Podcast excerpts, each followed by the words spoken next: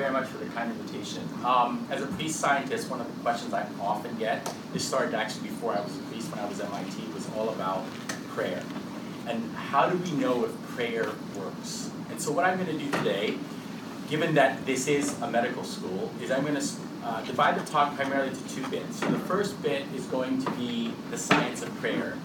And we're going to look at some of the uh, randomized clinical trials associated with prayer, under, where prayer is understood as a clinical intervention in, that would attempt to accelerate healing and improve health outcomes. Then I'd go, I'd like to move to the theology of prayer, and I'm going to, because I'm a Catholic priest, so prayer, of course, is broad and encompasses many different religious traditions. I'm going to focus primarily on the Christian account of prayer, and I'm going to rely on the systematic, insightful, really sophisticated theological account provided by uh, Thomas Aquinas, the great Dominican Catholic uh, medieval philosopher and, and uh, philosopher and theologian who lived 800 years ago. And then I'm going to end with just a couple of comments based on bioethics. So I work in bioethics primarily. So my current interest now is CRISPR and the relationship of CRISPR and the sort of kind of ethical questions raised by CRISPR in terms of like gene drive as well as um, modifications of the human genome, both somatic as well as um, germline. But here's the thing. What is the role of prayer in clinical practice? And what are the ethical questions that are raised by that? Because there was a study uh, that estimated that about 50% of patients in the United States would like their physicians to talk to them about their spiritual lives. And so there have been a lot of bioethics issue raised by that. Like, what is an appro- what is the appropriate role of a physician or a nurse or a healthcare provider with regards to the patient's spiritual life? So we're going to begin with the science. And I had to write down a couple of the stats because I'm never going to remember all of this. So I did yesterday, I went on PubMed and I said, all right, if I put in prayer and healing, how many hits are you going to get? You end up just yesterday, 2,148. And in fact, if you look for intercessory prayer and just intercessory prayer, you get 101 peer-reviewed hits on PubMed that deal with all sorts of dimensions of prayer. Now, when they, if you look at these studies, they're going to divide, these studies are going to be divided up into two separate foci. So the first one is, the first group are going to focus on personal prayer.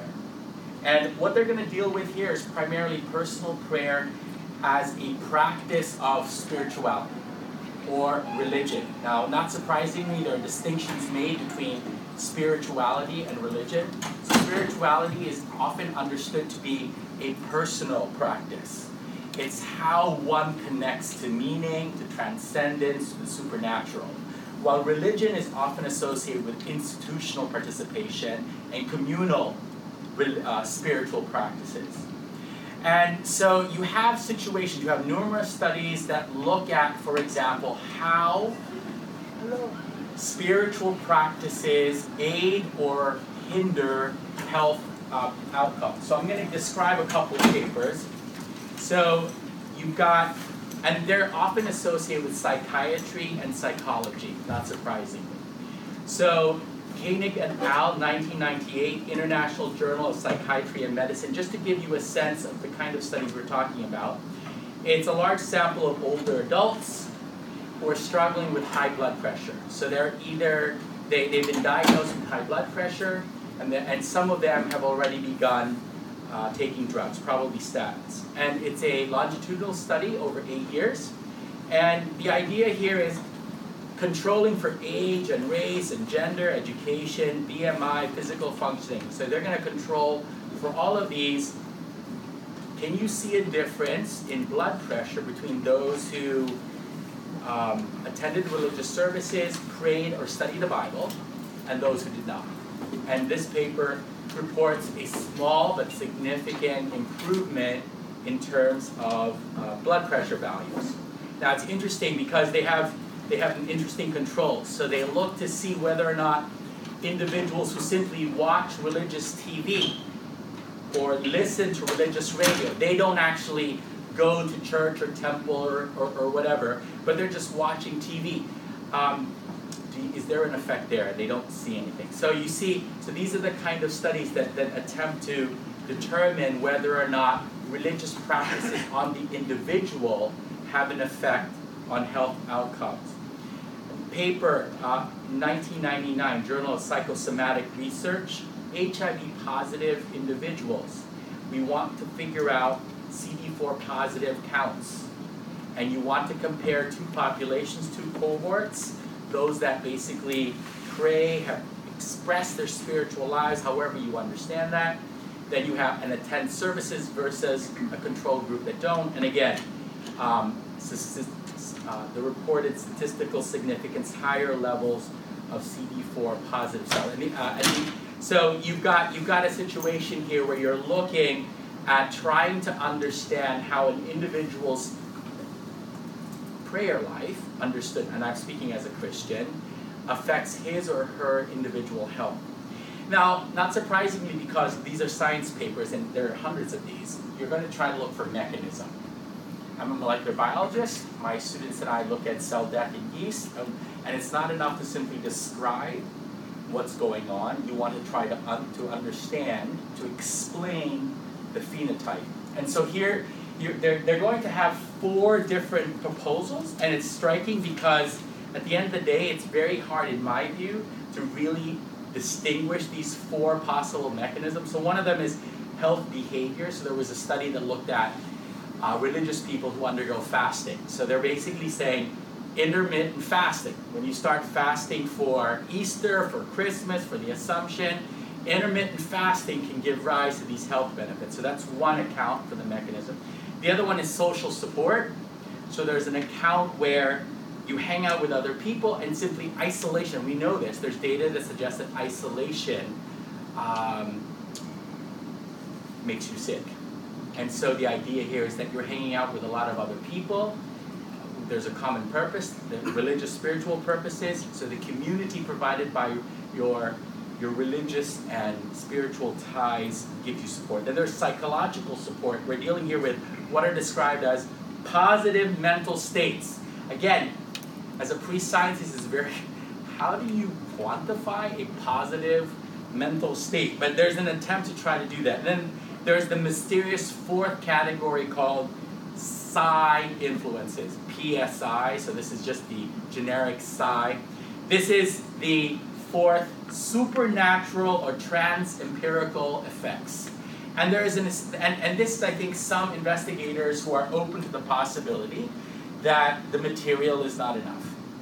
And so it really what's really striking is if you read all of these papers, the investigators come in, then they have their own particular uh, faith structure or, or not. And that's going to impact the way they interpret the results. So um, you have all of that. And I think that there, if you look at a Cochrane review of all of these studies, there's a suggestion that spiritual practices, however you describe them, uh, improve health outcomes for patients. Uh, the mechanism is unclear, and as a priest theologian, I was going to say, well, it's probably going to remain always unclear in the sense of like you're not going to be able to establish p values to establish how prayer actually works in the individual. What is most striking, though, is there's a subset of these studies that look at intercessory prayer. And this is fascinating to me. Now, intercessory prayer is described in many ways in the literature. You can, it's called healing at a distance, or people, there, there, are, there are investigators who are very suspicious of the word prayer, so it's called directed intentionality. I love that, right? so you direct your intentionality towards someone else and you ask whether something happens. And in the last 20 years, so you really, it's really exploded in the last 20 years. And I'm just going to describe two studies that I find particularly uh, interesting. So um, there is a paper published in 2001. It's a retroactive IP study. Now, this is, you have 33,393 patients from 1990 to 1996 who are struggling, well, who are suffering from bacterial sepsis. All right, so that's the standard case. You randomize them complete. So it's randomized, controlled, double blind. I mean, complete, you know, the, the, the, ideal structure. But here's the story. What you do is you have people in 2000 pray for them. See? So the, the, the presupposition here, of course, is that, as the, the, the paper is very clear, God is eternal. So God is outside of time. And so you can pray. So what would you can imagine the experiment. So you basically have the names of people, right? And you just hand them out to people to pray for, and they have they have no idea what. And you're there. There is a. Um, so they were they were they were there was a specific prayer intention. You had to control for everything. So they had to be well-being and full recovery. That was the, the the control. And the idea is that half of them were prayed for, half of them were not and then at the end of the day, uh, you tabulate all the data and you calculate p-values. I mean, that's really what it comes down to. Now, you've got three particular criteria for this. So you have duration of fever, hospital mortality rates, and then length of stay. And what they show is that there are statistically significant p-values of p of 0.01, p 0.04. So we're at that one. So length of stay, 0.01, difference between the two populations, uh, where the prayed for people, those who received the directed intentionality, uh, were, were uh, they stayed, they had shorter stays overall, seven day, the median of seven days versus eight days in the hospital. What was striking is the maximum stays. So 165 for those who were prayed for, 320 days for those who were not prayed for. And then duration of fever, again, there was a statistically significant uh, shorter number of days of duration of fever. So it's very striking. You have a study like this. Uh, another study, Cha et al. What happens here? This is in Korea. 219 women in Korea who are undergoing IVF embryo transfer for pregnancy you get people in the United States to pray for these people in Korea. So you have 219. It's Christian directed IP. And then there's direct IP and non-specific IP.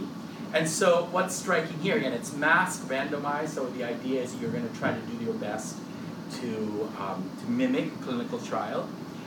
When you actually look at the data after the fact, pregnancy rates, for those who were paid for, 50% versus 26% with a p-value of 0.0013. And then implantation rates, and I'm guessing what, I didn't actually have a chance to, to read the paper, uh, but my guess is pregnancy rate is probably a positive test versus implantation is, you know, the further, the further um, further probably ultrasound, 16% versus 8%, where you have a p-value of 0.0005. Again, the women who were prayed for had a higher rate of implantations. Now, so there, again, there are several of these. There are actually more than several, so there are like 20 of these, and I'm just highlighting a couple to give you a sense of the way that science is trying to interrogate prayer. Now, let's talk about the criticisms. So not surprising, there's an enormous amount of literature out there uh, from believers and non-believers. So believers will say this whole this whole research program is flawed because you're testing God. And we will talk when we get to the theology bit. It'd be interesting to talk about what that means. What what is it? What is prayer? How do we understand prayer? How do you understand prayer vis-a-vis requesting God for something? Is he just Santa Claus? Uh, for adults. Um, so, there, so believers have uh, uh, complained that science should not be doing these experiments. Now, it's also interesting because you have many non-believers who are very critical of these. So um, there are four major criticisms that are brought forth, and I just want to share them with you. One is not completely controllable. So the idea here is you're not sure if the individuals who were not prayed for by your group were being prayed for by their mothers, for example. And so there's a debate over whether or not these studies are intercessory prayer or what are called supplementary prayer. So IP versus SP. And there's a whole debate in the literature as to how to do this. It's really, really hard to do. Now, what's striking is a response to do is animal studies. So yeah, that, that, there are proposals out there to do animal studies. These are with vets. So the idea is that um, you can do you to try to remove these uncontrollable. You know, mom is praying for for husband or whatever. What you do is you go and deal with pets, uh, pets or even just vets like cows on the field. And the idea here is you have animal models. We have animal models for everything.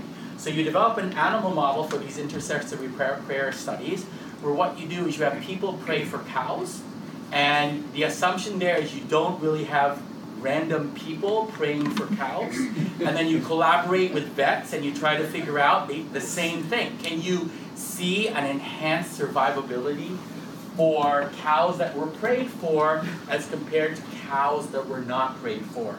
So that, that's, that's uh, one, again, when you read this literature, I can understand, but the scientist in me, as well as the priest in me, cringes uh, at some of this.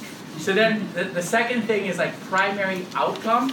So no one's quite sure how to measure success, right? So one of the things as a molecular biologist, you really, really want to make sure you've controlled for all the variables. So that at the end of the day, when you're looking at statistical significance, you've identified that one factor that will allow you to understand mechanism. And so the question here is, we're not quite sure. And the danger is that when you have a multifactorial, you're just going to throw out all, and you're going to compare numerous parameters, you're going to get a p-value of less than 0.05. And this is called this, this, I think it's called scatter shot fallacy. The idea like after, if you just get enough factors in there, p-value is going to, to get significant. The most striking objection, however, is not surprising given the way that scientists think. Because you cannot have a mechanism, it's illegitimate. right? God bless you. So there's an account of where, and you can see this as a molecular biologist, if you can't come up with a mechanism, people are very hesitant to really listen to you because they're not quite sure if you're looking at correlation, causation, all of that.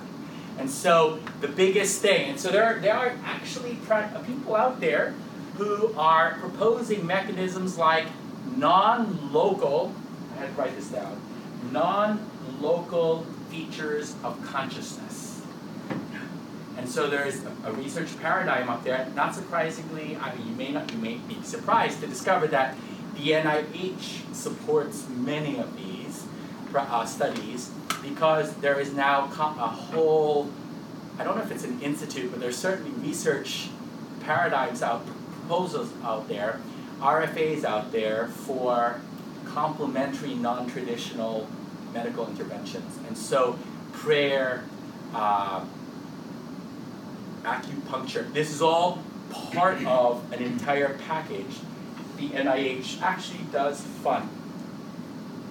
So, so now the question is, how are we going to understand this? So I'm going to move now to the theology, and I'm going to. It, it's striking. I'm not going to comment on the, on these as a theologian until we go through the theology. So first of all, what is prayer?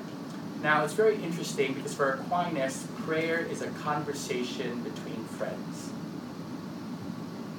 So um, he's an Aristotelian he looks at the world in Aristotelian categories. And if you've read the Nicomachean Ethics, book 7 and book 8, Aristotle has, in my mind, and I still teach it at, at Providence College, accounts of friendship. And in many ways, as a priest working with millennials, one of the things, we're facing a crisis of friendship.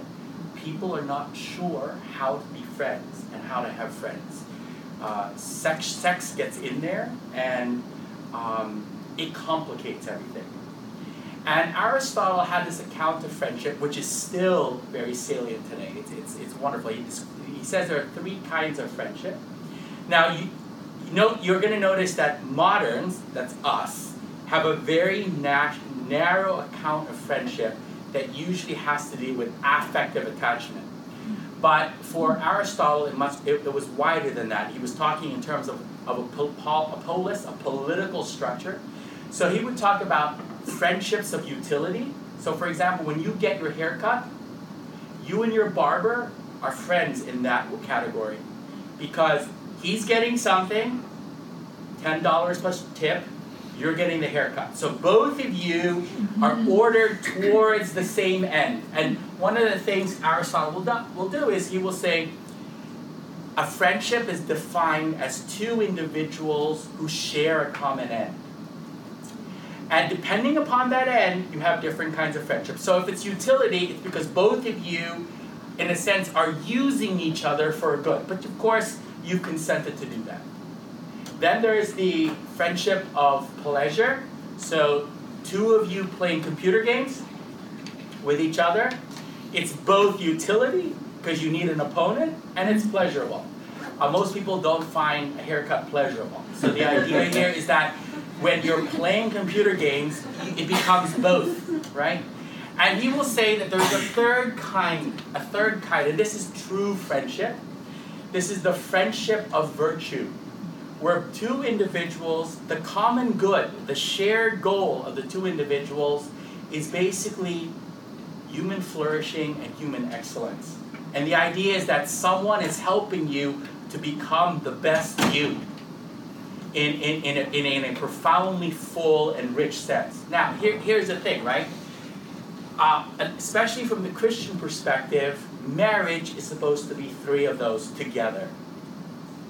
It's a very striking thing. It's the idea that uh, your utility, you need each other to have babies, to care for each other, that sort of thing. Pleasure, self explanatory. And then virtues that spouses are supposed to challenge each other to grow in excellence. And from a Christian theological perspective, this involves holiness. And so you see, you have three separate goals. Now, Aquinas, for the first time really in Christian history, takes these categories and applies them to God. Now, now, and he says, he says that that if you want to understand what salvation is, salvation is friendship with God. Because you see, both of you want the same end.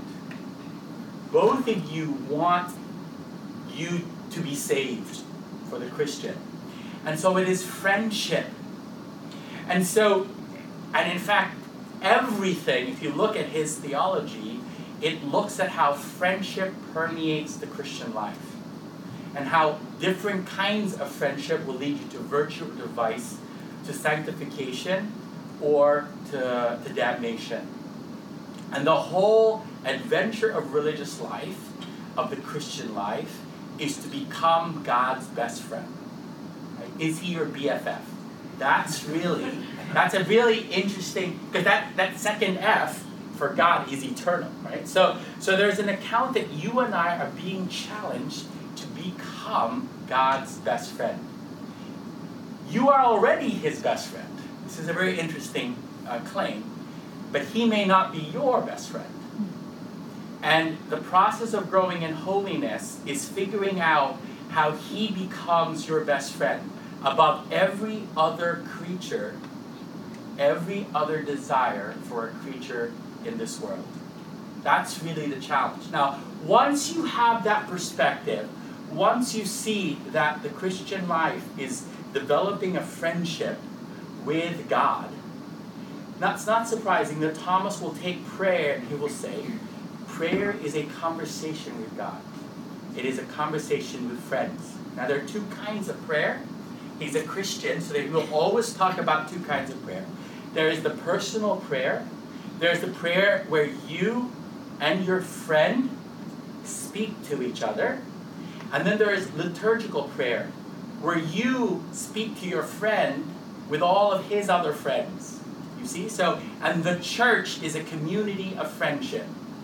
And the idea here is that all of you together are speaking to your friend, to your common friend. And of course, the great mystery of God's being God is that each of us can be his best friend.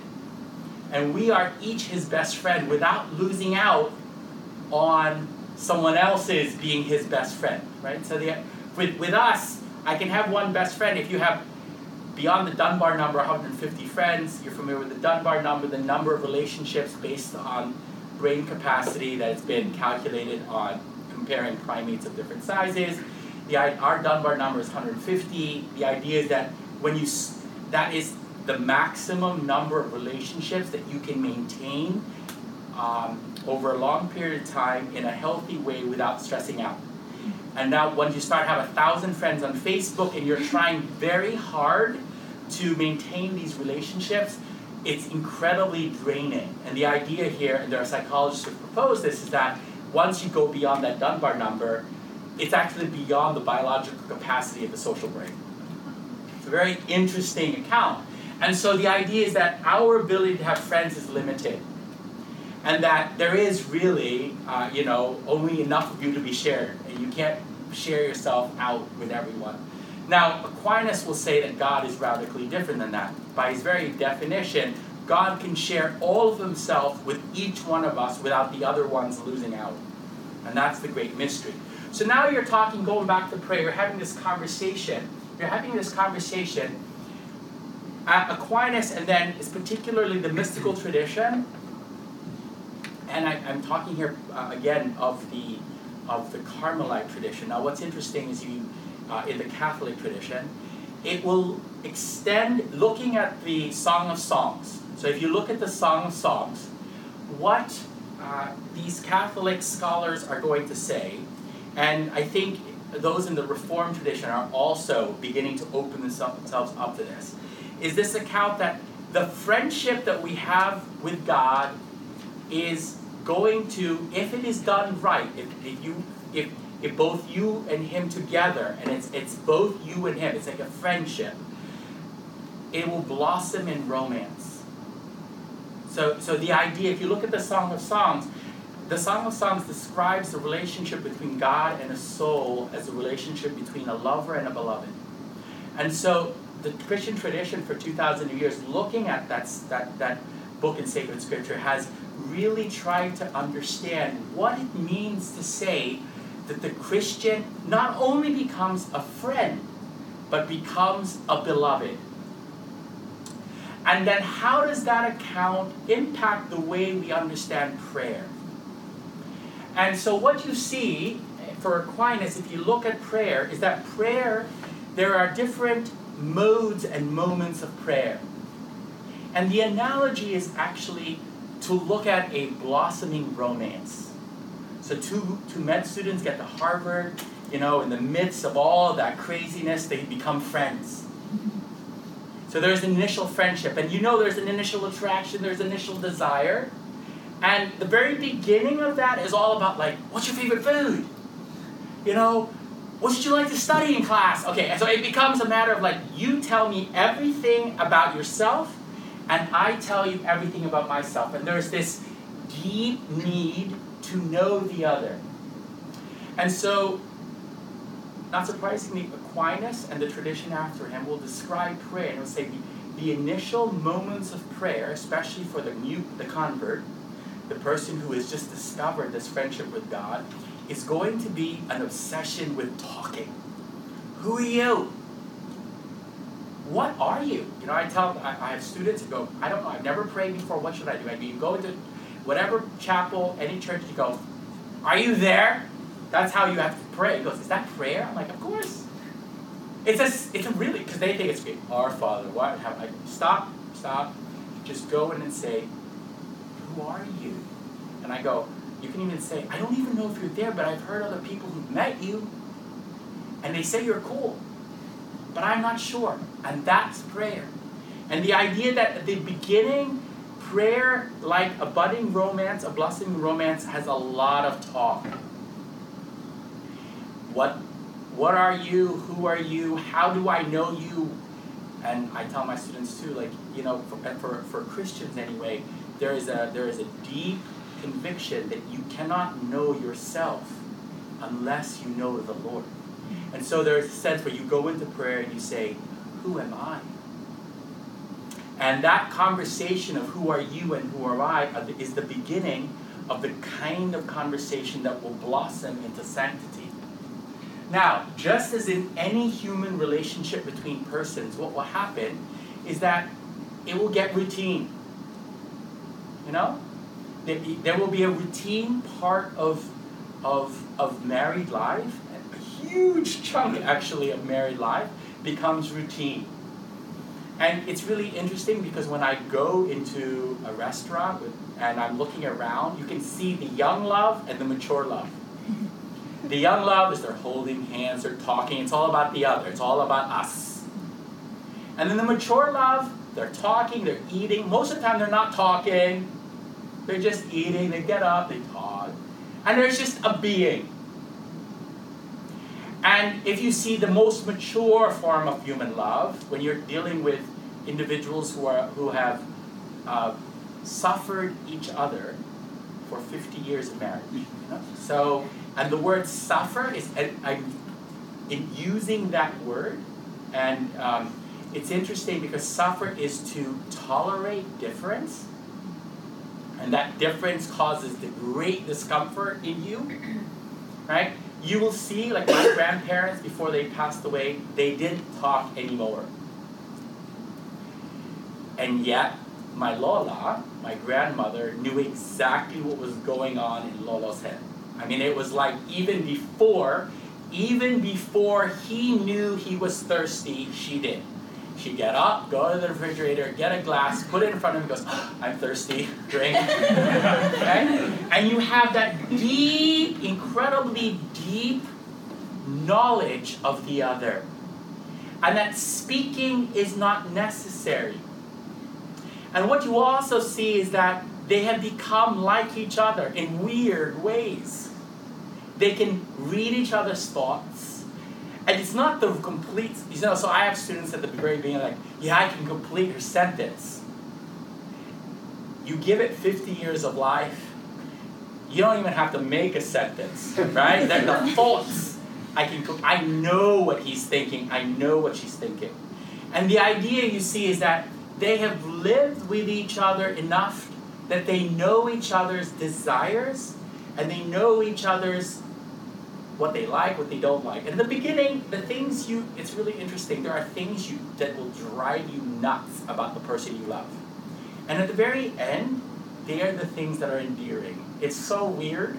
Now, um, I, I, because I've had, you know, I've, I've talked to numerous couples and you watch them go through uh, this purification because it is a purification process. Because what has to happen is you surrender yourself and she surrenders herself. Uh, those bits that you realize are not going to be changed. You know, at, at the very beginning, um, I have couples where she wants to change him. And after a while, she says, Father, I give up. And that's where it becomes really healthy, actually. Because at the very beginning, she's trying to change him or he's trying to change her. It's very frustrating. Uh, and I, you know, she begins to discover there's only one person who can change him, and that's him. But then what happens is if I am myself, I can challenge him to want to change himself so that his love and my love will grow. You see, prayer is supposed to be like this. You see? Um, this is the thing. There is discursive prayer. Uh, the very beginning of a Christian's life, prayer is discursive.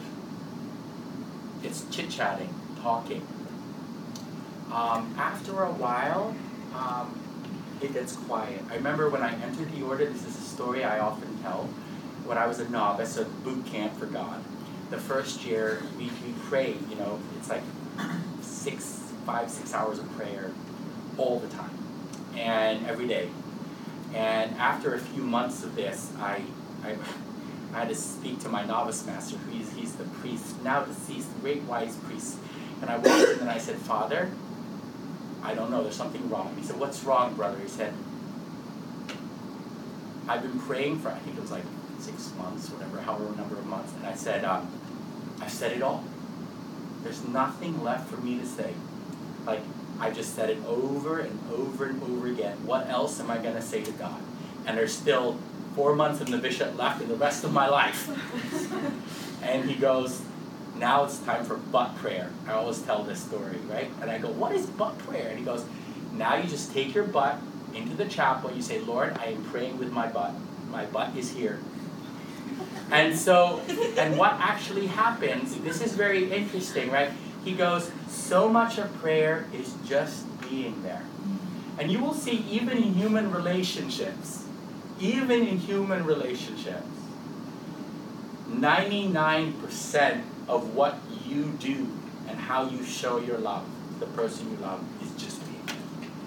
And as you spend time, the butt prayer becomes quiet. And you simply look at him, and he looks at you, and you simply look. And you begin to, your lives, you know, your lives become one. Just like if you have a husband and his wife, what you see over time is that they become one, just like Genesis uh, proposes. Because what actually happens is if you spend enough time with that person, not surprisingly, that person is going to rub off on you, and vice versa.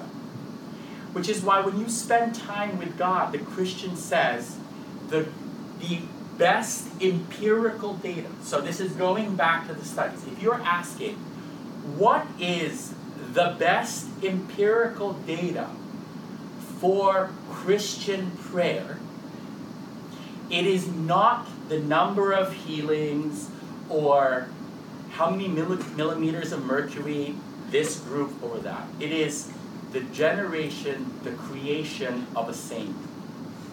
It is a man, a woman, a Christian who is like Christ. You see this in, in the New Testament. St. Paul will talk about you have to become like me, and together we will become like Christ.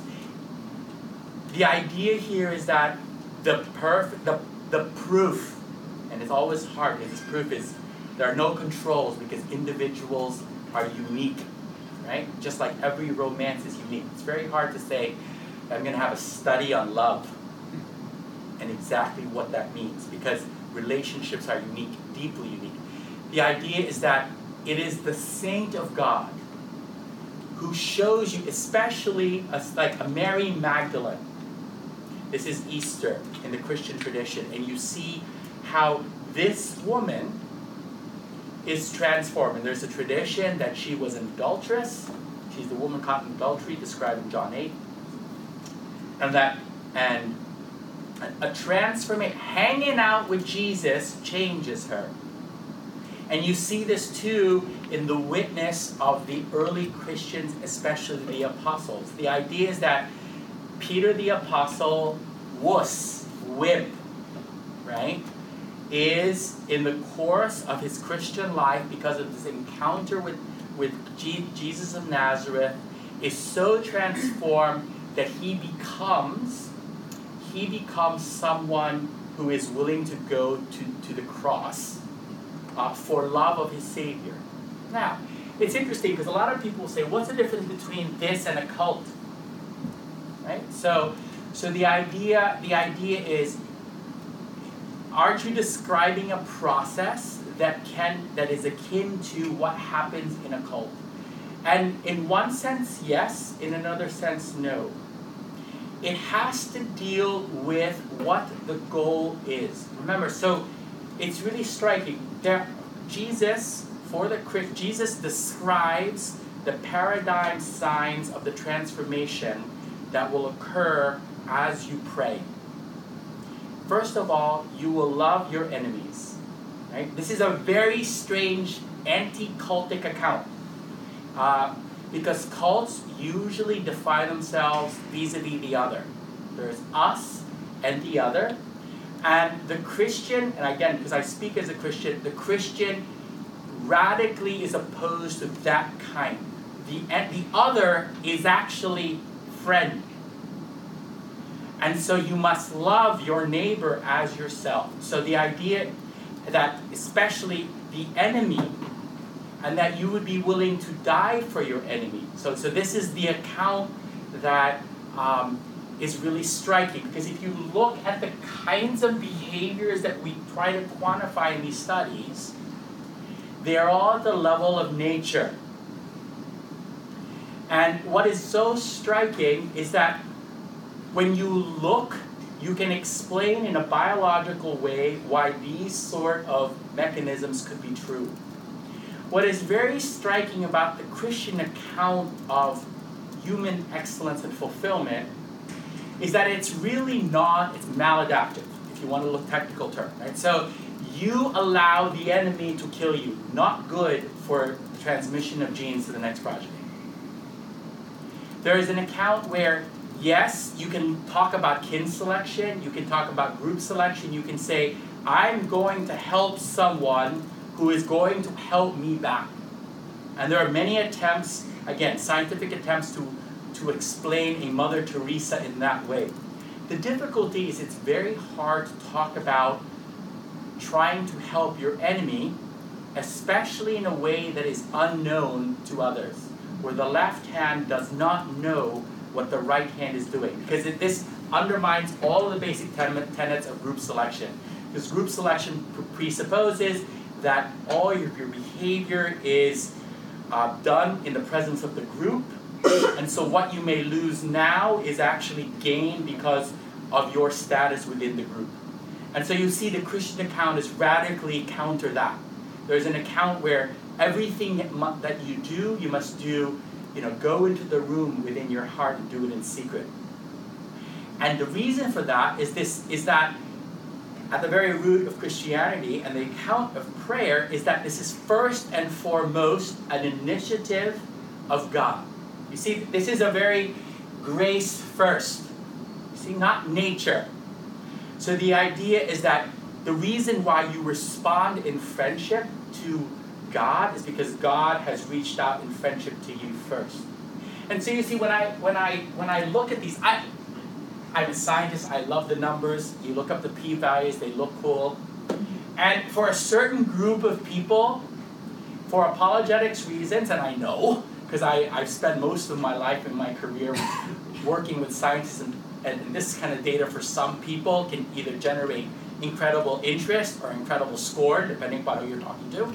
Uh, but the idea here is that um, there is a certain role of this sort of study, but this certainly doesn't touch the heart of the matter. Now, for prayer, so we're moving, I was talking about that, that the personal prayer. What about intercessory prayer? Understand from a theological perspective. So a lot of people will say, my students ask me this at Providence College, like, why should we pray? Because God knows it already. Makes sense, right? God knows everything. And do you really change God's mind? Right? So do we do we have a very fickle God? He looks down and he says, "Oh, look at Nate. Nate's studying, and Nate's uh, he's got his, his studies aren't going so well. He just can't get enough DNA from all those those uh, individuals down in India. And so what I'm going to do is he's going to go pray, and I, am going to wait. Okay, so so there's this account of is God like that, and you now have an account where you're where you're equating, say, the Christian God with the God of the Ro- the gods of the Romans or the gods of the Greeks, and and uh, Aquinas will say, no, you can't change God's mind. There's a reason why this is the case. I, I have no opportunity to go into why God is pure act. And because he's pure act, he's incapable of change. He's a verb, not a noun. And the idea here is that God has ordained from the beginning of time that there are things he's going to give to each one of us. But he's also ordained that out of those things he's going to give to us, some of those things he's going to give to us in response to prayer. You see? So Aquinas will say that we pray because there are some things that he's going to give to us when we pray. And until we pray, from his wisdom, he's not giving them because he's waiting for us because he wants to give them to us in response to prayer. So it's not that we inform God. He knows. But there is, in the providence of God, there is this coming together of His will and our will, so that, um, and of course, we have to say, His will be done. Which is why it's so striking in these, because one of the things I have to tell my, my, my students, as well as the people I have the privilege of accompanying in life, is sometimes, often, God says no. You see, the assumption all these studies is that God always says yes.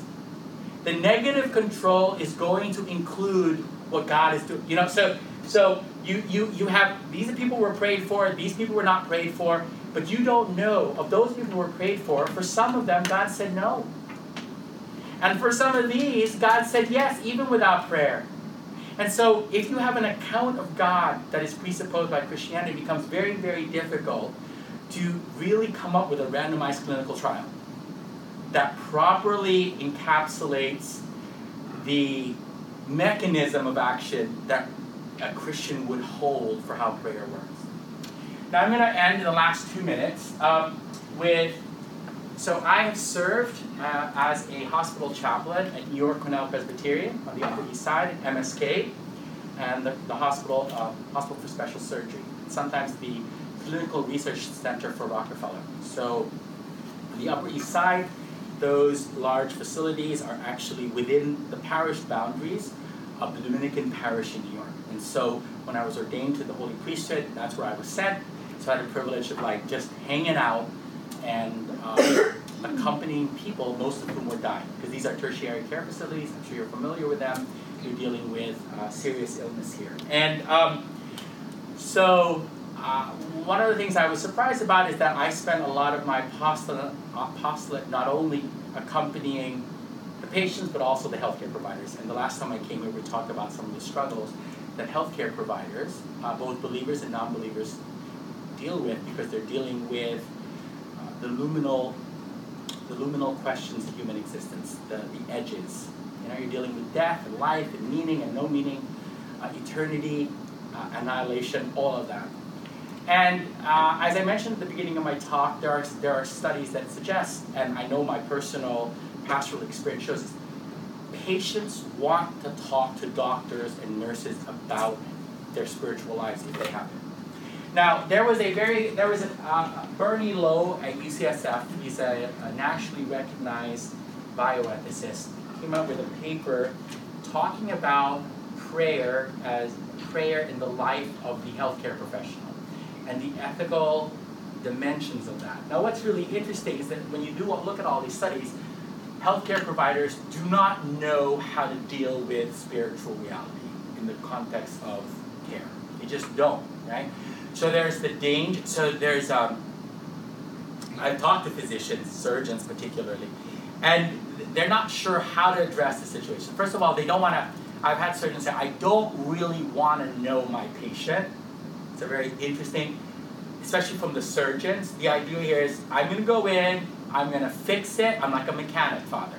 There's a the, the, the car is messed up. We got to open up the, the hood.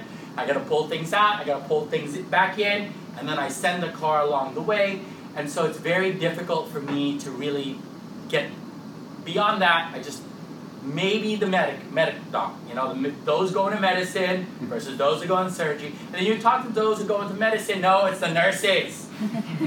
it's the nurses. And then you, I know at the end of the day, it's the chaplain. So we get called in. Now, what actually is very striking is patients feel abandoned. Okay, so they will say, my doc is a human being, just like me. And I need to talk to my doc about human being things. Human being things. Those are the kind of things that patients want to, to talk about. Some of those human being things have to deal with medical, clinical prognosis, diagnosis, whatever. But there are human being things that people are, want to talk about. And because the physician, because the healthcare provider has so much authority, they want to engage that person in the conversation. And as they've also explained it to me, this personalized the physician.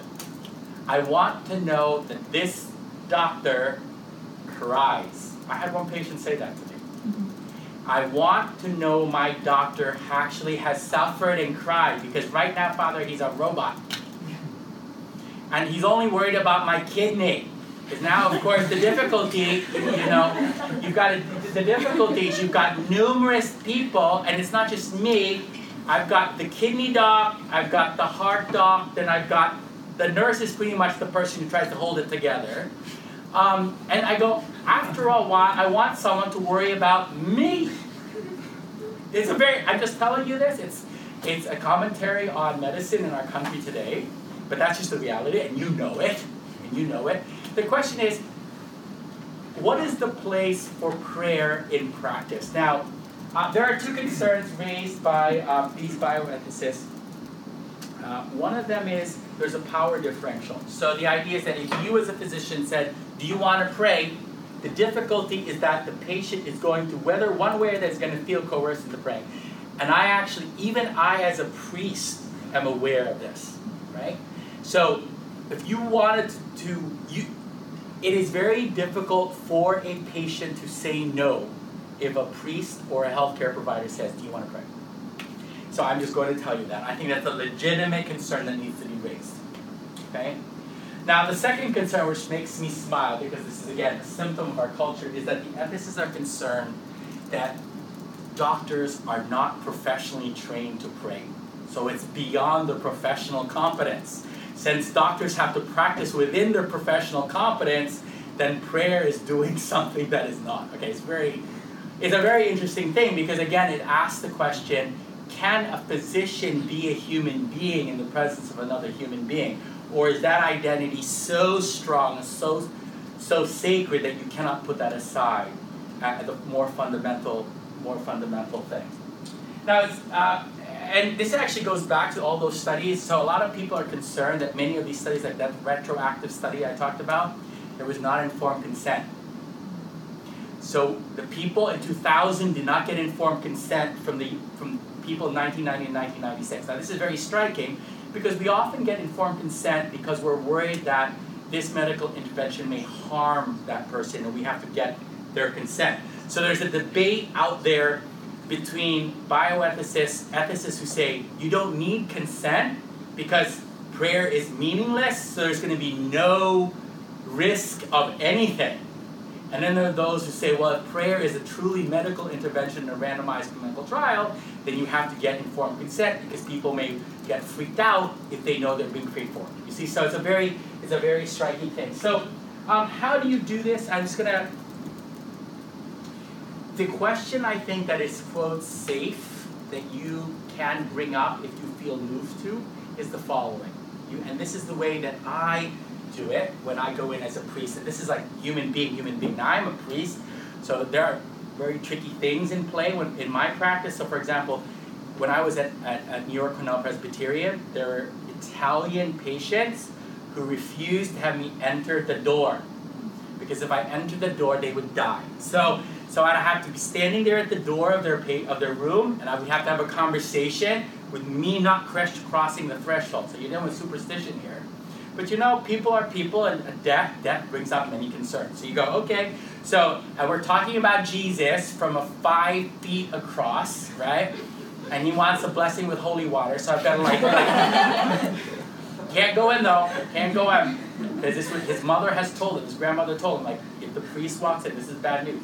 Um, so you see, there are also concerns that I, as a professional, if you, if you, if you look at a priest as a professional provider of some form of care, there are things that I have to learn as well. And one of the easiest way that I've been able to engage people in spiritual matters is you can ask them, does faith have any role to play in your life? And you see, just your asking that is a very safe question.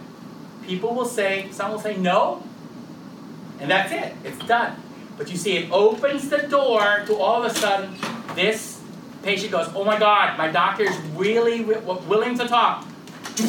Now you have to be careful, of course, because then you can have like some serious unloading going on. Then you can call the chaplain. Um, but but the idea here, right? The idea here is that you try, as physicians and healthcare providers, to be a human being to your patients, so you can talk about human being things, and that these human being things involve life, death, prayer, or none of the above. It just has to deal with accompanying a person uh, who is who is probably going to reach death before you, but you too are dying. Right? We, I, I was telling this in my class yesterday. We're all dying, just at different rates. And um, it's, the, the Christian will say this is important to remember every so often because otherwise we get so caught up in the world today. Thank you very much. Any questions? It's more of a commentary, Yeah. but, but once I heard somebody asked Mother Teresa would talk to God, it's like Mother Teresa was like, it's like, do you like do you say anything? He's like, no, I, I just say, does God say anything to you? No, not really. And and she said like, if you can't understand that, and it's like, I got nothing else to tell you. I was like, I don't understand it. So I felt like, You under, it's love. You See? The deepest form of prayer, and the, the, the irony of that comment is that Mother Teresa, for the last 50 years of her life, experienced darkness in her faith. She did not, she was not, she did not experience the consolation, the spiritual consolations that most people experience when they pray. She was she loved it so that there's a she she there's a Dominican who is a um, who was who had a who was a professor of spiritual theology in Rome got to know her very well he wrote a book to love him in the darkness and Mother Teresa's 50 years was to love him in the darkness it's it's where your love of God your faith in God if you remember Hebrews right faith is to know even without seeing so the idea here is that you love him and she would say I would love him even if he doesn't exist. And you have great saints saying, I will love him even if he sends me to hell. Now, the interesting thing, of course, is that it's diametrically impossible. Um, love of God cannot exist in hell. It's just the very nature of it, the absence of it. But, but the account, you see, you have to understand this is what I've dis- discovered in my own life.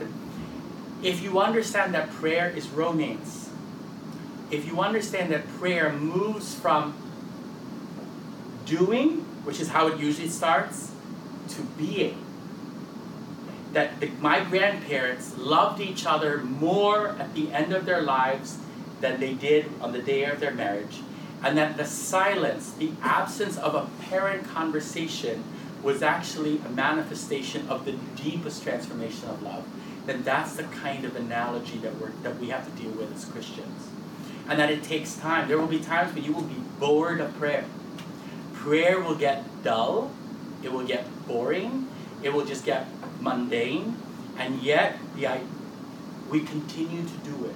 Why? Not because it makes us feel good, but because He is God. He is God, and prayer, worship, is the proper response of the beloved to the lover. The, the conversation. Like like when you people are married 30 years and they're like bored of each other. I go, they'll just say, but that's life. I'm not gonna go out and start looking, uh, go around on, on I don't know what is it now, Tinder or what, I, I have. You're supposed to do this. I've never done this, but um, they're like, what am I gonna do? And what happens is you go through a phase of transformation, and then there's just a settledness with the person you love, and that transformation is the deepest form of love that the human person is able to undergo, and we are called to undergo that transformation. That's called sanctification, right? That's the, the grace um, that will, and, and God working in us, changing us so we become people of, who are capable of receiving and giving Him the love that He wishes to give us. Any other questions? Well, thank you very much.